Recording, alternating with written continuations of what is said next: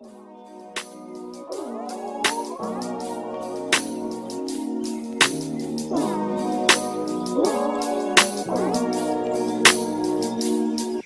right, well, here we are at week five in our nine week series looking at the engaging gospel, talking about why the gospel is still good news or why the gospel is good news and we need to share that good news. And for me, I don't know about for you, but for me, this series has flown by. It seems like we just started it. It seems like uh, I'm just starting to get the ball rolling and I'm just starting to get into the rhythm of how I think this series really should flow. And we're over halfway through it already. Where throughout this whole series, we've been talking about the same thing. We've been talking about the gospel, uh, what the gospel is, and how we should talk about the gospel with our friends and our family, our coworkers, our neighbors. And my prayer is that throughout this series, you might be encouraged and you might be challenged to have those tough conversations sometimes with your friends and your families and your coworkers. That you might be challenged and encouraged to have those conversations with people in your life that perhaps you've been hesitant to share the gospel with. Perhaps you've been you're reluctant to share that gospel message with, or even just nervous to share that gospel message with. I'm reminded throughout this series, I've reminded myself that Jesus didn't just equip some of us to share the gospel. He didn't just equip a few of us, but Jesus equipped all of us to share the gospel. Jesus had placed you, He has placed you where you are in your unique place in life because He's equipped you to be there. So, wherever you are, there is someone in your life that you can share the message of the gospel with. That means me, and that means you. Wherever you are in life, God can use you to share this gospel message with people, with whoever they are in your life. God can use you to share this message of love and forgiveness, of grace and mercy and hope. He can use you whether you work as a janitor in a school or whether you work as a CEO of a Fortune 500 company. He can use you whether you are a nurse in a hospital or whether you are a truck driver or a retail worker. He can use you whether you are a stay at home mom or whether you own your own business. God can use you wherever you are. He can use you whether you are in a retirement home or whether you're in high school. God can use you wherever you are. This week I was reminded that wherever you are, there is someone in your life who needs to hear that message. There is someone in your life that needs to hear about Jesus. There's someone that needs to hear about the hope that he offers, the forgiveness that he offers, the grace and the mercy that he extends. Someone around you around you needs to hear this story, needs to hear this message, and you are the person that God has uniquely placed there to share that story. So I encourage you to take that leap of faith and trust that God will give you the words, God will tell you what to say, God will show you how to speak to that person. And I, I challenge you this week to do that, to take that leap.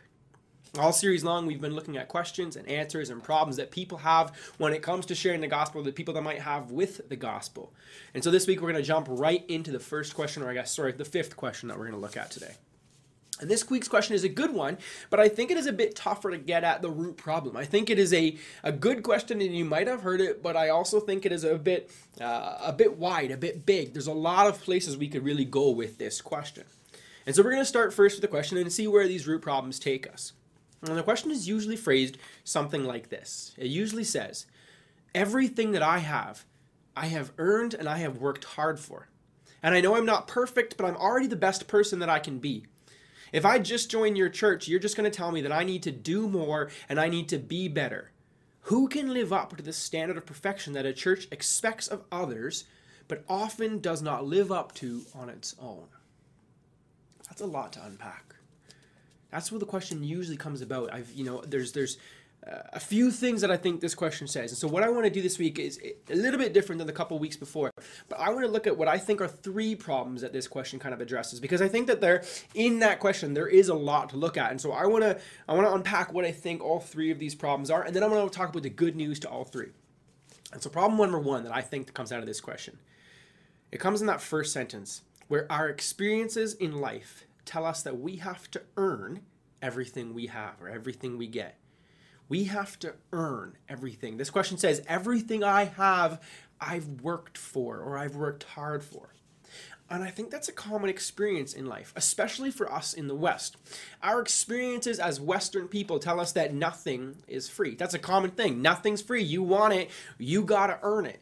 If you want this thing, you've got to go out and get it. Nothing is free. Society tells us that we have to earn everything we want. Even when it comes down to romance, society, society tells us uh, if you just watch commercials around Valentine's Day or Mother's Day, you've got to earn that love. Society will tell us that, that it's not just given, you've got to earn it.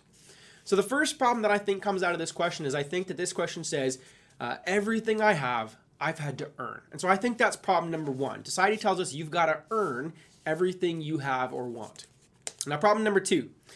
The problem number two, I think, gets a, a bit deeper, a bit wider. It says the church has often set standards upon people before they even enter the building. Sometimes these standards are not attainable, and more than that, they're not even biblical. And I think this is a fair uh, question or a problem that arises out of the question. Uh, I'm reading a book this week by uh, author and teacher and pastor Bruxy Cavey, who's the lead pastor of the Meeting House uh, in Oakville there. And in this in his book called The End of Religion, it's a, it's a book about the subversive movement that Jesus started when he was here. And so, his book called The End of Religion, he tells a story uh, about the standards that the church sets on people. And he tells a story like this He says, uh, an example he used, he says, God said to his people, He said, don't sit in red chairs. And so obviously this is a, a, bit of an out there example. I have it on good authority that God says you can absolutely sit in whatever color chair you want. And so we'll just use this analogy though that God says to his people through Jesus, don't sit in red chairs. Okay, so when Jesus was here 2021 years ago, uh, Jesus told his followers, he said, hey guys, uh, no sitting in red chairs, not allowed. Red chairs equal bad. And so the first generation of Christians that were there with Jesus and just after Jesus, they say, guys, hey, uh, Jesus told us don't sit in red chairs. Red chairs, not cool, not okay. And so they live with that. But the next generation of, the of Christians that comes up after says, hey, well, we know we can't sit in red chairs because that was told to, or Jesus said that to the people before us. And so, in order to avoid sitting in red chairs, uh, we say you should not be within 10 feet of a red chair. So, so it's not just you shouldn't sit in red chairs, but it actually you should not even be within 10 feet of a red chair.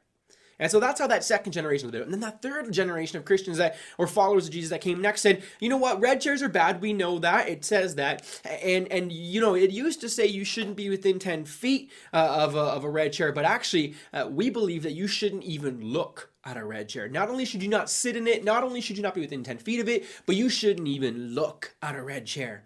And so on and so on. Christians kept adding rules or keep adding these standards, forgetting that the main message that Jesus said was don't sit in red chairs. Jesus didn't say don't go near them, don't touch them, don't look at them. He didn't say don't be in the same room with them. He just simply said don't sit in red chairs. And Bruxy Cavey makes the case, and I, and I agree that I think we have added a lot, or the institution of the church has added a lot of rules and standards that perhaps aren't necessarily in the Bible. I think we've added all kinds of extra rules that were not part of Jesus' original message. And the problem is that through adding all of these extra rules, we've actually made it harder for people to come to Jesus. And I don't I, I don't say that every single church, I'm not being critical of every church that is out there, but I'm saying the institution of the church has historically done this. And when we add all these rules and these standards, we make it harder for people to come to Jesus and we actually put more roadblocks up. And the roadblocks were the very things that Jesus came to tear down. When he came here, he came down to tear the wall down to say, I'm tearing down this block between you and me. People can come straight to the Father now through me.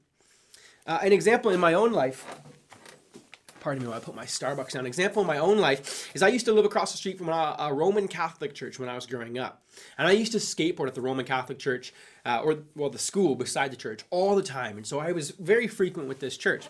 And I remember I would skate by the front doors of this church a lot. And always there was a little set of rules posted on the front doors of the church. For many years, I remember skating by and reading these rules nearly every day, especially in the summer. It seemed like there was another set that would come up.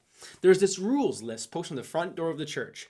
And then on right beside the rules list for people who are going to come to church is the dress code. There's a, a, a big dress code posted. It says, here's the uh, official dress code. Uh, if you wish to enter the church, here's the dress code. And there are a lot of rules on there. It said things like men cannot wear shorts. To go in that church, you cannot wear shorts. Uh, women, you cannot show your shoulders. Everything a woman wears has to show, uh, cover their shoulders. Men can have their shoulders bare, but but not like a, a, tank top, not a, a muscle shirt. You could you could bare your shoulders, but not a muscle shirt, not a string type thing here. Uh, another dress code rule was jeans are absolutely not allowed. No jeans in church. And that's not the only thing, uh, sorry, that's not the, the only church I know of that has rules for a dress code just like that. I remember a church that I was hired at as a youth pastor in my first time that I met the senior pastor of that church. The first day I met him, he said to me, he said, Here's what you can wear when you come on a Sunday. And he said, Obviously, no jeans. Obviously, you would never wear jeans to church. And obviously, no shorts. No shorts should be worn by a pastor ever. And it always annoyed me and, and, and bothered me. And it took me, I think, I, I think it took me two degrees in theology to truly understand why those rules or why those dress codes bothered me. And it's such a simple answer. It annoys me because it's not what Jesus said. Jesus did not say, Come to me, all who are dressed like this. We read in Matthew 28, it says, Come to me, all who are weary and heavy with burdens. He didn't say, All come to me, everyone who's, you know, not wearing jeans. Uh, come to me, everyone, as long as you're not wearing shorts. Uh, come to me as long as you are dressed in your Sunday best. He didn't add a bunch of rules. In fact, Jesus purposely did things that were against the rules right? He regularly healed people on the Sabbath, which was an absolute no-no for the Jews. He actually told people to go to wash off in sacrificial pools, like special pools that were used during special festivals. That he knew the religious leaders were going to be offended, but he said, "Yeah, go wash off in that pool. It's totally fine. Go ahead." One time, he actually even spits on the ground. He spits in the dirt. He makes mud, and he slaps it on a guy's eyes to heal him. He spits in the ground, makes mud out of his spit and dirt, and slaps on a guy's eyes to heal him. You're telling me a guy who spit on the ground and made mud and put it on a guy's eyeballs to heal is going to tell you that you can't come to church if you're wearing shorts. Because come on, that's ridiculous. We know that that's not what he would say. Along the way, though, somewhere, the church as an institution, we set some of these standards or some of these practices into place that I don't think are the standards Jesus set up. And so I think that's problem number two. We have made it harder for people to come to Jesus through some of the standards that we've set up.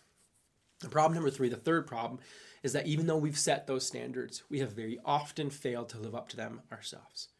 We know this all too well especially the last couple years with the rise of social media and how everything that you've posted years and years and years is coming to light as more and more christians leaders we see in the news we see these moral failures. We see uh, more and more churches and christians that are uprooted by the moral failures of their worship leader or their pastor or their board or whoever. I remember a pastor friend of mine once told me that all the pastors all pastors period all pastors should admit their sin from the pulpit if they sin and I said, I said, when was the last time you did that? And he said, well, if I had ever sinned, I would. And I think too often in the church, that kind of uh, an attitude leads to these moral failures and these mistakes because we go around saying things like, I am perfect, I don't sin. Or we believe it in our minds, we believe in our heads. We think, well, we're perfect, we don't sin. And you know, the, the funny thing is that no one is surprised when a liar lies. You know, when we know someone who is a liar, when they lie, we're not surprised. When when a businessman does a business deal, we're not surprised they're a business person. That's what they would do. But people are surprised when when someone who says I am perfect is found out to not be perfect. And so the third problem here is that too often our actions uh, in the church and the words that we claim in the church don't line up well. Too often they don't line up well and they end up in the news when they don't line up. They ended up in the news, they end up on social media, and people see those mistakes instead of the very real message. But there is good news for all three of these problems. Even though I think these are three very big problems that uh, come out of the question we've looked at, I think there is good news for all of them. And so, what's the good news when it comes to them? I'm going to actually read Ephesians 2 4 to 10 because I believe uh, this is one of the best explanations of the good news for these problems. And the good news for these problems is all about grace. So let's read Ephesians 2 4 to 10. It says, But God, who was rich in mercy, out of the great love with which he loved us, even when we were dead to our trespasses, he has made us alive together with Christ Jesus. By grace you have been saved, and raised us up with him, and seated us with him in the heavenly places in Christ Jesus, so that in the ages to come he might show the immeasurable riches of his grace in kindness towards us in Christ Jesus. For by grace you have been saved through faith, and this is not your own doing, this is the gift of God. It is not the result of works, so no one can boast. We are what he has made us, created in Christ Jesus for good works, which God has prepared beforehand to be our way of life. Some commentators look at this section here, including Kyle Snodgrass, who writes a, a, great commentary on Ephesians. They look at this section and they say this section, Ephesians 2 4 to 10, is the best summary of the gospel. It is the best summary of the gospel. And I think this section, these six verses, they summarize the gospel in such a good way that I, I truly believe these six verses speak to the three problems that we discuss. And so let's look at all three problems, what I think the good news is. So the problem number one is, is if you, you remember a few minutes ago, the problem number one is that we're told by society that we have to earn everything we have. If we want something, we have to earn it or work for it. Society tells us that, but it's actually weird because there's a huge part of each one of our life experiences that goes completely contrary to that. It's when you're growing up. Let me ask you, when you were growing up, what did you do to earn your first pair of shoes from your parent? What did you do to earn your first meal from your parent? What did you do to earn a roof over your head when you were six months old or when you were one or two? What did you do to earn any of those things? And the answer is nothing. You did nothing to earn those things. We didn't earn those things when we were younger. They were simply gifts from a loving parent or gifts from a loving guardian. There's a huge portion of our life where we do nothing to earn what we have. I didn't earn my keep when I was four years old. I was four years old. All I knew how to do was play and make messes and eat food. I didn't do anything to earn what my parents provided for me. My parents provided for me simply because they loved me. And so that love was a gift. And in that gift of love, they wanted to provide and t- protect and, and care for. It's a gift, a free gift. And so we actually inherently know what it is like to not have to earn anything or to not have to earn what we have. And the good news is that, as we read earlier in Paul's words, the grace that God shows you, His grace, is a gift from God that you can do nothing to earn. You didn't do anything to earn God's grace, and nor can you do anything to earn God's grace. You can't do anything to earn the salvation that He offers or the forgiveness that He offers. It is a free gift, and all of that comes to us by or to us uh, by way of His grace. Paul says it here. He says, "For by grace you have been saved through faith. This is not your own doing; it's the gift of God." So grace has saved us from, from, from sin, from failures, from our mistakes. Grace has really, it saved us from ourselves. And he says, in that grace, you didn't do anything to earn that. He says, this is a free gift from God. It is a gift from God. And so the first part of the first good news is that God's gift to us, God's grace, that gift of grace is free. And we struggle with this sometimes because as adults we foolishly believe that we have earned everything we worked for. And I know I haven't earned everything I've worked for. I have been given much in life. I have been provided for by God and through others much in my life. I didn't earn the sunset that I watched this morning. I didn't earn the ability for my legs to walk. I didn't earn the ability for my eyes and ears to, to hear and see. I didn't do anything to earn the beautiful creation that I see all around me every day. That is all given to us by God. Everything we have is a gift from God. Every single thing we have. But somewhere that gets lost in translation, and we think that we have earned those things ourselves. The good news about this is that we don't have to earn our salvation, and we can't earn our salvation. And because we can't and we don't have to, it means we can stop trying to earn our salvation. Some authors would define grace as grace is the completely undeserved, loving, faithful commitment of God to us. It's undeserved and it is his faithful, loving commitment of him to us. Grace is undeserved, they say, which means that we've done nothing to deserve it, and nor can we do anything to deserve it. It is a free gift. And so the good news is that you don't have to earn it and you can't earn it. God gives it freely. So that means all you have to do is open yourself up and accept it. All you have to do is say, Yes, Lord, thank you for this free gift. And so, problem number two the second problem that we looked at is that the church requires too much of its people, or the institution of the church requires too much of its people and sets the standards and the bars too high sometimes. People feel like the church will demand too much from them that they're already a good person, they can't get any better. And there's good news here too. And I want you to listen very carefully because I think that it will be very easy to misunderstand or misconstrue what I'm saying. I'm saying Jesus did not come to establish a building. He did not come to establish a pastoral team or a staffing team. He didn't come to establish a board of management or a board of missions and discipleship. Jesus did not come to establish an institution or an organization, and he certainly didn't come to establish an organization called Avenue Road Baptist Church. He didn't come to establish an institution that we sometimes refer to as the church. What he did come to establish was the church. He came to establish an open relationship between you and him. And together, you and me and all the rest of the followers of Jesus, we are the church. Together, all of us who have that relationship with Jesus, we are the church. That's the church that Jesus came to establish, not a building, not an institution. That's actually our theme for this year. If you remember it, we are the church. And that doesn't arrogantly mean that we here at Avenue Road Baptist, we are the real church, we are the true church. But what that means is that we, the people who have relationship with Jesus Christ, the people who are followers of him, all of us who are his friends, we are the church. It's the people not the building, not the institution. And so, if Jesus came to establish not an institution or a building, but he came to establish an ability to have a relationship with him, then the fact that some institutions have placed huge requirements on its members shouldn't distract us from the real message of the gospel. The real message is all about that relationship with him. Now, I'm not trying to slam other institutions. I'm not trying to slam the global institution of the church. But what I am saying is that, that that's not what Jesus came to establish. I'm not trying to slam churches that have dress codes or expectations, but I'm coming to say that Jesus didn't come to establish those things. He came to establish a relationship with you. He came to say, I want to know you and I want you to know me.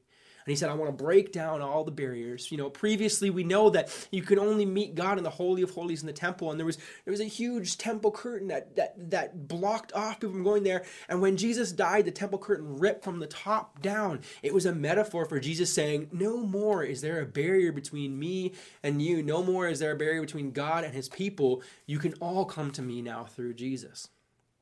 So you might follow this and say, Well, Luke, if that's true, then why do I need to go to a physical church? Why do I need to be part of a physical church? Why do I need any of that? And the simple answer is that while it is not required to be part of a physical institution of a church, or while it's not required to be a member in a church, and you certainly don't need it in the fact of is, you know, are you going to lose your salvation? Uh, you will certainly find that if you join a family, if you join a community of believers, if you join that, that brotherhood and sisterhood, you will find your Christian life walk or your Christian faith walk easier. Community is such a helpful thing. Walking a life in relationship with Jesus is hard, but it can be easier when there are a hundred or two hundred or a thousand other believers walking right beside you, offering some support, praying for you, encouraging you, helping along your way. My analogy here that I'm going to use is, is a borrowed analogy, and I again I think I borrowed it from Bruxy Cavey. I truthfully can't remember. Um, it's a borrowed analogy, but I think it is a perfect analogy. As a person with a background in carpentry, I could build a barn. I could absolutely build a barn. I have the skill, I have the knowledge. I can build a barn all by myself. Now, if I build this barn all by myself, it is going to take a long time. It's going to take a lot of hard work, it's going to take a lot of ingenuity, and it's going to take quite a long time to build a barn. But it is possible to do that barn building by myself. However, look at how the Amish do it. The entire community in an Amish community will get together, and instead of taking months or years to build a barn, oftentimes it will take a day. There could be 100 or 200 Amish together building this barn, and they will raise that barn from the ground up in a day. And the crazy thing, and you can actually see footage of this online because people have filmed it happening, is if they build it and it's not in the right spot, they will lift the barn together. They'll take 200 or 300 or however many it takes, and they'll lift that barn up off the ground and put it in the right spot. They can move it by hand because they're doing it in community. So we're accomplishing the same task. If I build a barn or 200 of them build a barn, we're both building a barn at the end of the day. That end, that end result has happened. The barn has been built. However, it takes me much longer to do it by myself, and it is much harder to do it myself. In community, things are easier. In community, there is support, encouragement, wisdom, help. When when you when your goal is relationship or a, a relationship or a faith walk with Jesus, uh, I think that you will find that when you try to walk that road with others who are also walking in the same direction towards the same goal, you will find it an easier path to walk than if you try to go it alone. You will find it easier with others. Paul says, But God, who is rich in mercy, out of the great love which he loved us, even when we were dead to trespasses, made us alive together with Christ. By grace you have been saved and raised up with him and seated with him in the heavenly places. Paul reminding us why Jesus came Jesus came out of his God's love for us. God sent Jesus. And why did he send Jesus? He sent Jesus so that we could be made alive through him, so that we could sit together with him, we could be saved by grace and have relationship with him. He didn't send Jesus to make us feel bad because we could never measure up. He didn't send Jesus to, to make us uh, feel upset that Jesus set this perfect standard of perfection that we will never meet. But Jesus came and said, I've come so that you can have a relationship with me and you don't have to keep trying to earn your way. And you will find that it is easier to do that in community. Now, the third part, or the third problem that I think uh, we looked at from the question is that the church has often failed to live up to its own standard. And this is true. It's unfortunately true. We know it all too well. We have seen pastors, churches, Christian worship leaders, Christian authors. We see them in the news. Uh, we've seen them quite recently in the news. All these things, and, and they, they usually say some kind of a fall from grace, or they've they've fallen from grace. Will be a headline about it. And it's a weird way of stating that, because the good news about this, or the good news about uh, this standard, is that realistically, you you can't fall from grace. I mean, grace by its very definition is not something you have deserved or earned. And if you can't add to or detract from it, then you can't fall from that grace. If you didn't earn it or, or do it yourself, it's not a status you have achieved that you can fall off of. Grace is simply a part of God's character. It's part of who He is. He is a, a God who shows grace. And so you can't really fall from grace like the headlines would say because it's not a status you've attained. God simply shows grace towards us because of who He is and because of His love for us. But we do need to realize that these Christian leaders have these, or, or, these these authors, whoever they are, these moral failures. They are a problem for the world, especially. The world looks at the church and sees these these famous Christian, and it, and it's a block for them. And the problem is worsened when churches or the institution of the church that the belong, person belongs to, or or the company or whoever it is, they cover it up and they cover up that moral failure. And so the good news is, uh, or, or, I guess the good news in the solution is that we need to openly acknowledge the failure uh, and openly accept grace.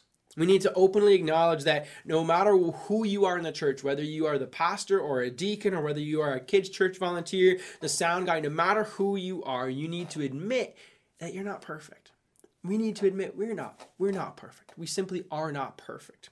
We need to admit that we have made mistakes. We need to admit that we fail. We have shortcomings. And when we fail we need to admit that. We say i have failed. I i, I messed up here. I made a mistake.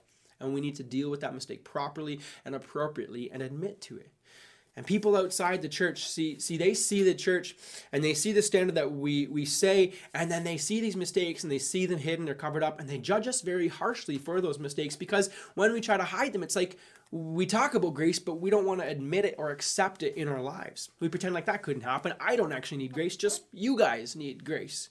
But we need to acknowledge that those things happen and we also need to acknowledge that while there are Christian authors and leaders who appear in the news for their moral failures, there are many others who will never appear in the news.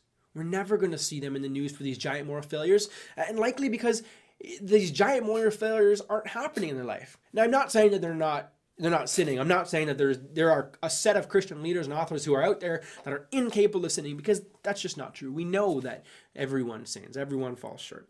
But what I am saying is that it's often not newsworthy because it's it's not this giant moral failure that's been covered up for years and years and years. You know, no one's going to read an article that's entitled uh, Christian Pastor Who Admits That He's Not Perfect and Never Was Perfect Makes a Mistake and owns up to that mistake. You know, no one's going to read that because that's not newsworthy. No one's going to read an article that says, you know, Christian pastor who knows he, he knows he sins in his life, commits a sin and admits it and asks for forgiveness. No one's going to read that. No one wants to read that.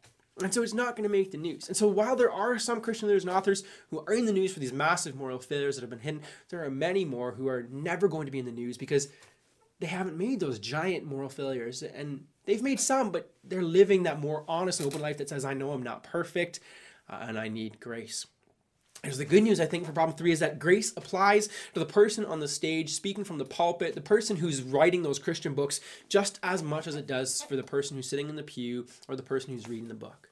And if grace applies to both of those things, then we need to act like grace applies to us. Christians, Christian leaders, Christian, uh, you know, in the pews, Christian authors, all of us, we need to remember that grace is not simply something we talk about, but it is something that we need to live and experience. We need to act like grace applies to us too. and we need to humbly admit when we've made mistakes and not try to cover them up, and we need to deal with them. Max Lucado once wrote To accept grace is to admit failure, a step that we are hesitant to take. We opt to instead press God with how good we are rather than confessing how great He is. And I think you could extend this to this situation to say we opt to impress others with how good we are rather than confessing how great He is. Because often that's what happens. We want to impress others with how great a person this Christian leader is, and we don't want to instead just admit how much this person needs God and how much we all need God. You know, to accept grace is to admit failure, is what Max Lucado says, and we don't often want to take that. And especially Christian leaders and, and authors and famous people in the news, it, it becomes very hesitant to want to admit failure in their lives, and and I can understand that, but but we have to remember, we have to realize that we're here to accept grace and, and confess how much we need Him, and that we're not doing this on our own. The good news is that we don't have to impress others with how good we are because we simply aren't as good as we think we are. The good news is that is is good news is because God is so good that we can instead opt to talk about how much we need Him and, and instead talk less about how great we are. So the good news for the three problems that we've looked at uh, is those three things there, and they all have to do with grace. Each one of those three problems can be addressed by grace or with grace or through grace. And so, what is the message to share then? I think, again, like the previous weeks, our message to share is so simple. Our message to share is so easy. Our message to share with others is grace. We need to share grace with others.